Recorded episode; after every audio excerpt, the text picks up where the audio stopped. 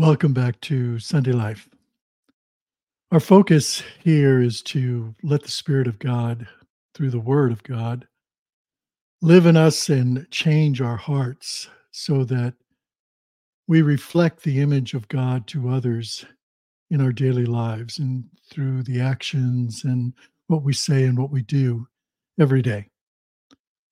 In the beginning, God had created man in his image.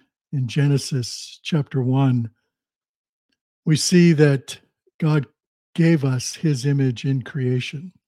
And we can reflect the image of God to the world because Jesus Christ is the image of God. And we live in Christ, and Christ lives in us. In future episodes, we're going to talk a lot about what it means to be living in Christ and being image bearers for God.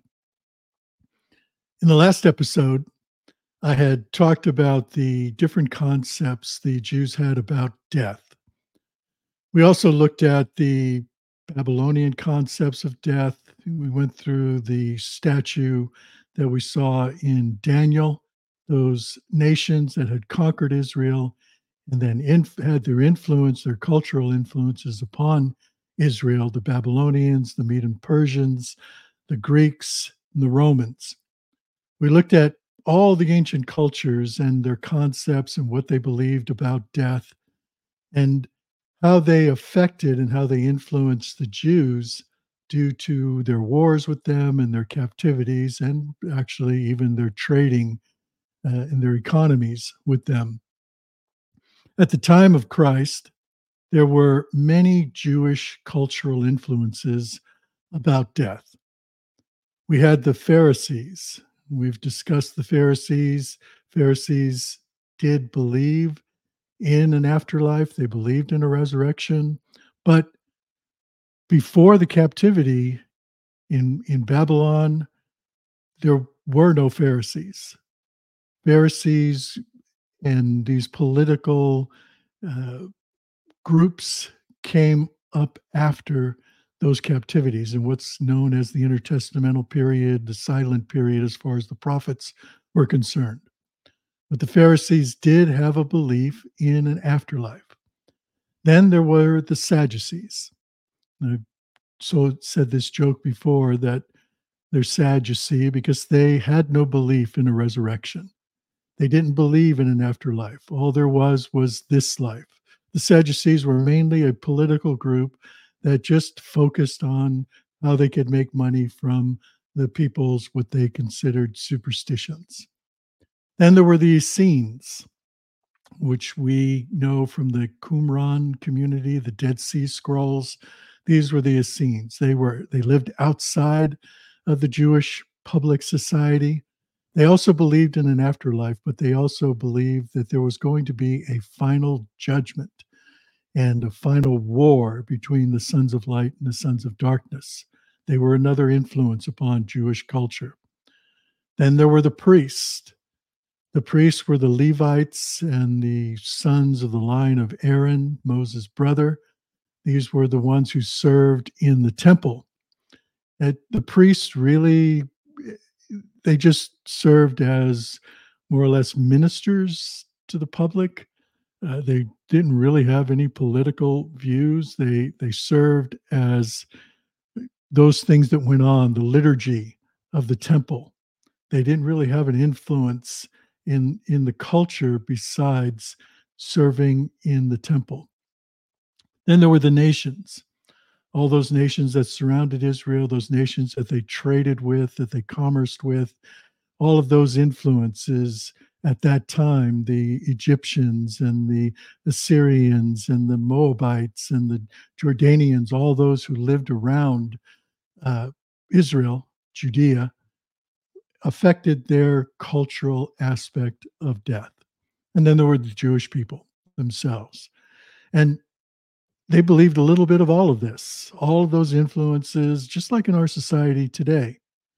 Not everybody in Judea, even though they may have been born so called Jewish, they didn't follow their practices, their religion.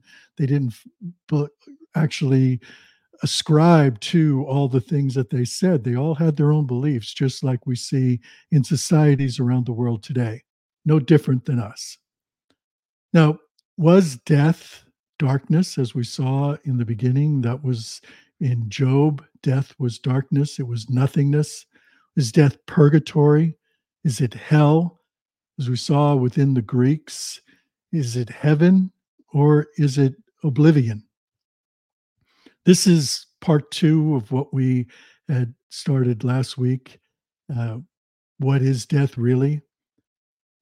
And when I started this uh, this planning of this six part series about death, resurrection, hell, and heaven, I didn't realize how crazy big this subject would be to cover and to do it properly. And I want to give you the right information because we have to have the proper biblical concept of death to understand resurrection, hell, heaven, and eternal life. Now, I've been asked why I spend so much time talking about the Jews. What do the Jews have to do with us as Christians? Why do we care what the Jews thought about death? And I really can't overemphasize this point. If you want to know the fullness of the gospel of Christ and our place in God's future in the kingdom, then you have to see and you have to hear the word of God through Jewish eyes and ears. It's amazing to me that I see people and I hear people and I see videos of people who are preaching from the word and they're missing it completely because they're not seeing through the through Jewish eyes and ears because the Bible was written to Jews by Jews for Jews. We can use the word of God in our own lives when we understand what it meant to them first. The writers of the New, New Testament were Jewish by birth and by influence. And they wrote their letters and their books as they interpreted them through the events of Christ and the apostles and they saw it through the lens of the Old Testament, through the law, through the writings, and through the prophets. As the apostles wrote, you can see how many times that they reference and they they go back to the Old Testament and they bring that into their writings. And it was through the living and the dying of the Jews and all that they went through that God wanted the entirety of humanity to know about him through their circumstances, we learn about God. Through the Jews, we know the identity and the character of the one true God. We've got a great debt to the Jews for the gospel of our salvation. And Paul told the Roman Christians that believers in Christ have been grafted into the olive tree that is Israel. In the olive tree is a symbol of Israel. And as believers, we were grafted into that olive tree, therefore becoming ourselves Israelites, believers in Jesus as the Son of God, and those who don't believe in Christ are cut off from that tree. We believe in Christ, therefore, we're grafted into that tree and we become Israelites. Those who don't believe in Christ are not Israelites. Now, we can't effectively apply God's word to our lives until we first know what it means to them. The story of Israel is our story also. And seeing this in God's word through the Spirit will change our entire perspective of what's happening around us. So, with that said, in the last episode, I asked Did Adam and Eve die the day they ate from the tree of the knowledge of good and evil. And I encouraged you to read the first four chapters of Genesis. And we saw, we see that in Genesis chapter 1, verses 24 through 31, God created all the creatures that live on the ground and in the air, including man. All the animals were created on that day. The difference was that he created man in his own image, as I said. He told Adam and Eve to rule over the animals of the earth. At that time, nothing was killed for food because everything that they ate came from the plants and came from the fruit from the trees that God had provided. Nothing in the description of the creation says anything was created to live forever. On the contrary, if nothing died, the earth would have become overpopulated thousands of years ago. Therefore, man wasn't created to live forever on the earth. There's, there's nothing in that creation that says that man was created to live forever. Another interesting point of creation is in Genesis chapter 2, verses 4 through 15, which tells us that Adam wasn't created in the garden either. He was created before God planted the garden.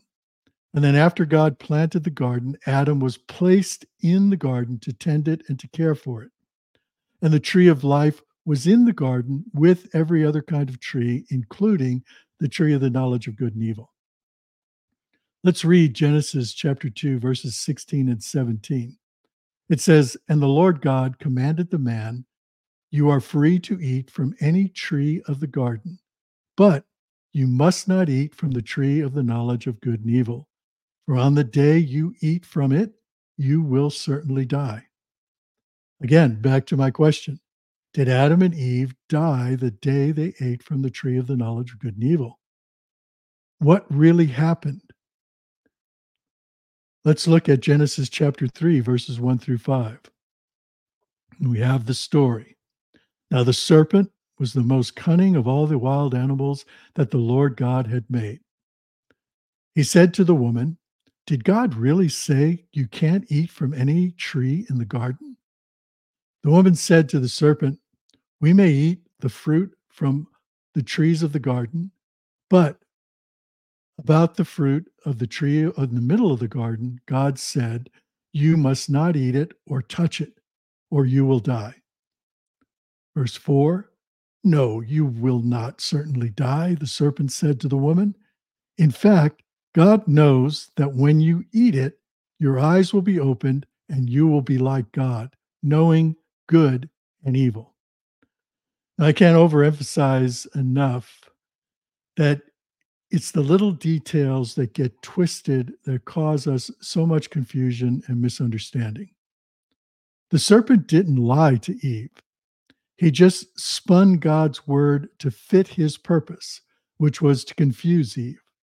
The serpent never said God said those words. He just asked if God really said those words. Eve had to think about her answer and she knew that God didn't say they couldn't eat from any tree in the garden. I mean, it's so subtle. Did God really say you couldn't eat from any tree in the garden? Like you can't eat from any of them? But she knew that God didn't say that, except the tree in the middle of the garden. That tree they weren't even allowed to touch or they die. Now, Eve added her little touch to that, right? God never said they weren't allowed to touch it. Now, did he, Eve even know what death was? Adam and Eve never asked God what death was. What did it mean in that day you will certainly die? What we don't know can be used against us. And the serpent used that lack of knowledge against Eve by telling her she would certainly not die. Now, was the serpent lying? Did they die the day that they ate from that tree? Well, we know they didn't physically die, right? Adam lived another 900 years. Did God lie to them? We know that's impossible. God can't lie. So we have to see how they died. What were the consequences of their disobedience to God's command? In Genesis chapter 3, verses 21 through 24, we read, The Lord God made clothing from skins for the man and his wife. And this is after they ate. And he clothed them. And the Lord said, Since the man has become like one of us, knowing good and evil, he must not reach out, take from the tree of life, eat and live forever. Verse 23 So the Lord God sent him away from the Garden of Eden to work the ground from which he was taken. He drove the man out and stationed a cherubim and the flaming, whirling sword east of the Garden of Eden to guard the way to the tree of life. So Adam and Eve were banished from the garden, and they were prevented from taking from the tree of life. Therefore, the death they died on the day that they ate from the tree of the knowledge of good and evil wasn't a physical death, but it was a spiritual death because they were separated from God and they no longer had access to the tree of life or to God who is life. In Isaiah chapter 59, verses 1 and 2, it says, Indeed, the Lord's arm is not too weak to save, and his ear not too deaf to hear. But your iniquities are separating you from your God, and your sins have hidden his face from you so that he does not listen. Our sin, Adam and Eve's sin, their disobedience, separated them from God, separated them from life. And that separation is, was a spiritual death. What did Adam and Eve do after they ate from the tree? They covered their nakedness with leaves. They tried to hide themselves from God. They tried to cover the evidence of their sin. And they hid. They were separated, separated even in the garden, they were separated. Their sin caused a separation between man and God. And God is the giver of life. And if we're separated from life, then we are spiritually dead. And since man, as a creature, didn't have a physical, everlasting life, what was he to do? So, therefore, the only death man could have suffered on the day that he ate from the tree of the knowledge of good and evil was a spiritual death because he was permanently separated from God. That's the beginning. There's a permanent separation now between man and God. The sin of Adam and Eve separated them from God, and they died spiritually because they had no hope of eternal life. They were cut off from the tree of life. The sins of the Jews separated them from God also. So I'm saying we learn from all of this. We learn from the things that the Jews went through, and we see that they had separated themselves from God. They were spiritually dead, but God, through Moses, gave them an annual atonement to forgive sins, pointing to a permanent salvation for sin through the promise of a Messiah. Our sins separate us also from God. And we were spiritually dead. Now listen to what Paul says in Ephesians chapter 2 verse 1. And you were dead in your trespasses and sins. We were separated from God by sin and dead spiritually, just like Adam and Eve, just like the Jews.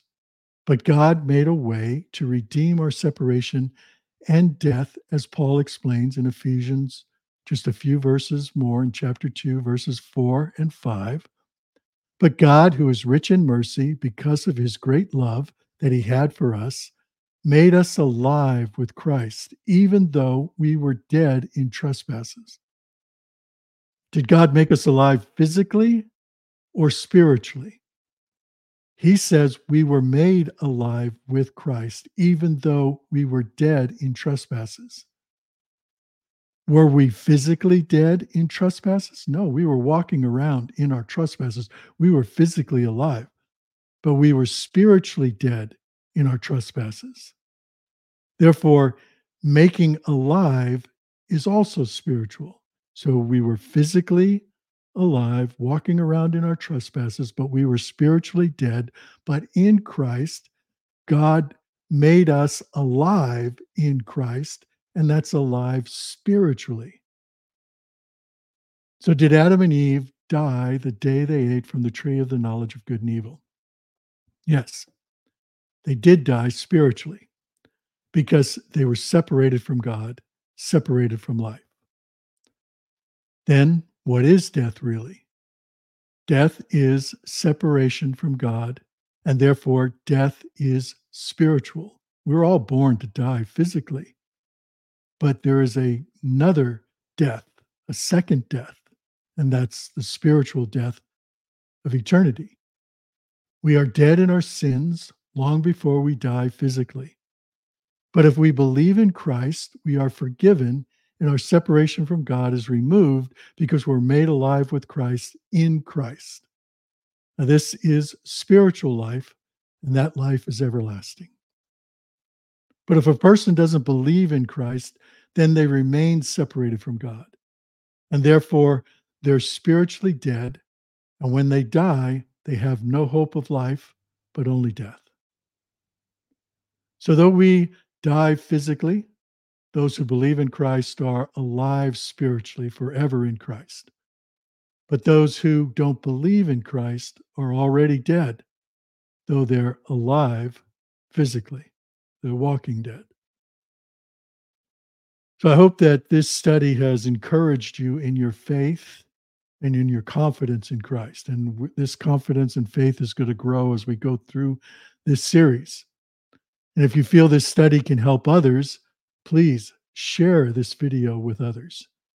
If you have any questions or comments about this study, please leave your comments and questions below or contact me by email.